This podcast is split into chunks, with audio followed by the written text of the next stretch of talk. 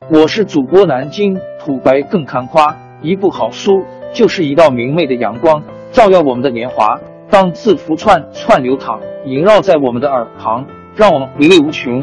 天津上元书院又和你们见面了，欢迎您的收听。听众朋友们，大家好！开讲前先打个小广告，作为主播，你们的关注和打赏是对我努力工作认可的结果。谢谢听众，天津上元书院、南京土白更堪夸主播最新专辑《平化祖国华夏上下五千年》终于上线了，一部宏伟巨作。我们的祖先以伟大的创造力、强大的生命力和巨大的凝聚力，世世代代繁衍生息，历尽磨难，从远古走到现在，从蒙昧走向文明。全书共计两百八十三回。作为播客，我劳动我所得，付费的有声书来了，你愿意为此花钱花时间吗？评话中华上下五千年专辑的进度更新按听众的关注和评论而定。喜马拉雅号 UID 七三二六四零二二，微信号 sh 八五七三零一四四九。请多多关注，多多打赏，谢谢大家，谢谢。下面正式开讲《评话中华上下五千年》专辑。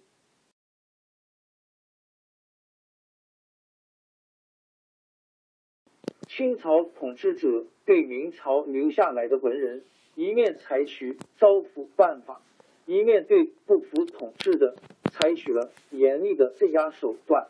就在康熙帝。即位的第二年，有官员告发浙江湖州有个文人庄廷龙私自召集文人编辑《明史》，里面有攻击清朝统治者的语句，还使用南明的年号。这时候，庄廷龙已死去，朝廷下令把庄廷龙开棺戳尸，他的儿子和写序言的、外书的、刻字的、印刷的和当地官吏被处死的处死。充军的充军，这个案件一共株连到七十多人。公元一七一一年，又有人告发，在翰林官戴名士的文集里，对声明政权表示同情态度，又用了南明的永历帝的年号，就下令把戴名士打进大牢，判了死刑。这个案件牵连到他的亲友和刻印他文集的，又有三百多人。因为这些案件完全是由写文章引起的，就管他叫文字狱。康熙帝做了六十一年皇帝，老死了。他的第四个儿子胤禛因 Y N C H 即位，这就是清世宗，又叫雍正帝。雍正帝是一个残暴成性、猜忌心又很重的人，在他的统治下，文字狱也更多、更严重。最出名的是。吕留良事件，吕留良也是一个著名学者。明朝灭亡以后，他参加反清斗争没有成功，就在家里收学生教书。有人推荐他博学宏词，他坚决拒绝了。官员劝他不听，威胁他也没用。后来他索性跑到寺院里剃光了头当和尚，官员们也拿他没办法。吕留良当了和尚之后。躲在寺院里著书立说，书里面有反对清朝统治的内容，幸好书写成了，没有流传开去。吕留良死了，更没被人注意。有个湖南人曾静偶然见到吕留良的文章，对吕留良的学问十分敬佩，就派了个学生张希从湖南跑到吕留良的老家浙江去打听他遗留下来的文稿。张希一到浙江，不但打听到文稿的下落，还找到吕留良的两个学生。张希跟他们一谈，很合得来。他向曾静汇报后，曾静也约两人见了面。四个人议论起清朝统治，都十分愤慨。大家就秘密商量，怎么想办法推翻清王朝。他们懂得，光靠几个读书人办不了大事。后来。曾静打听到担任陕甘总督的汉族大臣岳钟琪掌握很大兵权，因为讨伐边境叛乱的时候立了战功，受到雍正帝重用。他想，要是能劝说岳钟琪反清，成功就大有希望。曾静写了一封信，派张熙去找岳钟琪。岳钟琪接见张熙，拆看来信，见是劝说他反清的，大吃一惊，问张熙说：“你是哪里来的？胆敢送这样大逆不道的信？”张熙面不改色说：“将军跟亲人是世仇，您难道不想报仇？”岳钟琪时，这话从哪儿说起？张熙说：“将军姓岳，是南宋岳中武王，就是岳飞的后代。”现在的清朝皇帝的祖先是金人，越王当年被金人勾结秦桧害死，千古沉冤。现在将军手里有的是人马，正是替越王报仇的好机会呢。岳钟琪听了，马上翻了脸，吆喝一声，把张熙打进牢监，并且要当地官吏审问张熙，追查他是什么人指使的。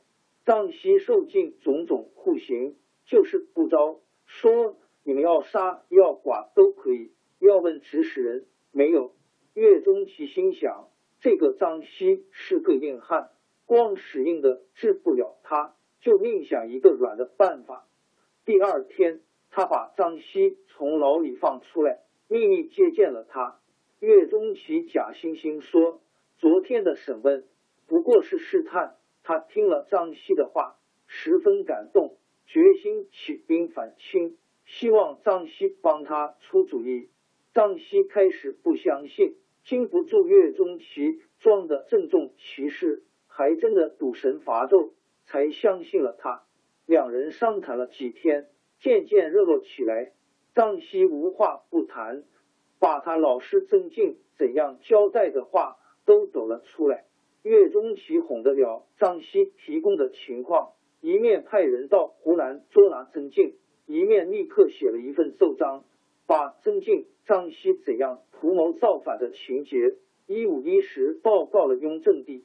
雍正帝接到报告，又气又急，立刻下命令把曾静、张熙解送到北京严刑审问。这时候，张熙才知道上了岳钟琪的大当。要不招也不中用了。雍正帝再一查，知道曾静还跟吕留良的两个学生有来往，这样案子就牵连到吕留良家。吕留良已经死了，雍正把吕留良的坟刨了，棺材劈了，还不解恨，又把吕留良的后代和他的两个学生满门抄斩，还有不少相信吕留良的读书人也受到株连。被罚到边远地区从军，像这样的案子，还是真有反对朝廷的活动引起的。另外，有不少文字狱，完全是牵强附会，挑剔文字过错，甚至为了一句诗、一个字也惹出大祸。有一次，翰林官徐俊在奏章里把“陛下”的“陛”字错写成“陛”，因“陛”字，雍正帝见了。马上把徐俊革职。后来再派人一查，在徐俊的诗集里找出了两句诗：“清风不识字，何事乱翻书。”挑剔说这清风就是指清朝。这一来，徐俊犯了诽谤朝廷的罪，把性命也。王朝更迭，江山易主，世事山河都会变迁。其实我们无需不辞辛劳去追寻什么永远，活在当下。做每一件自己想做的事，去每一座和自己有缘的城市，看每一道动人心肠的风景，珍惜每一个擦肩的路人。纵算经历颠沛，尝尽苦楚，也无怨悔。感谢您的收听，朋友们，让我们下期再见。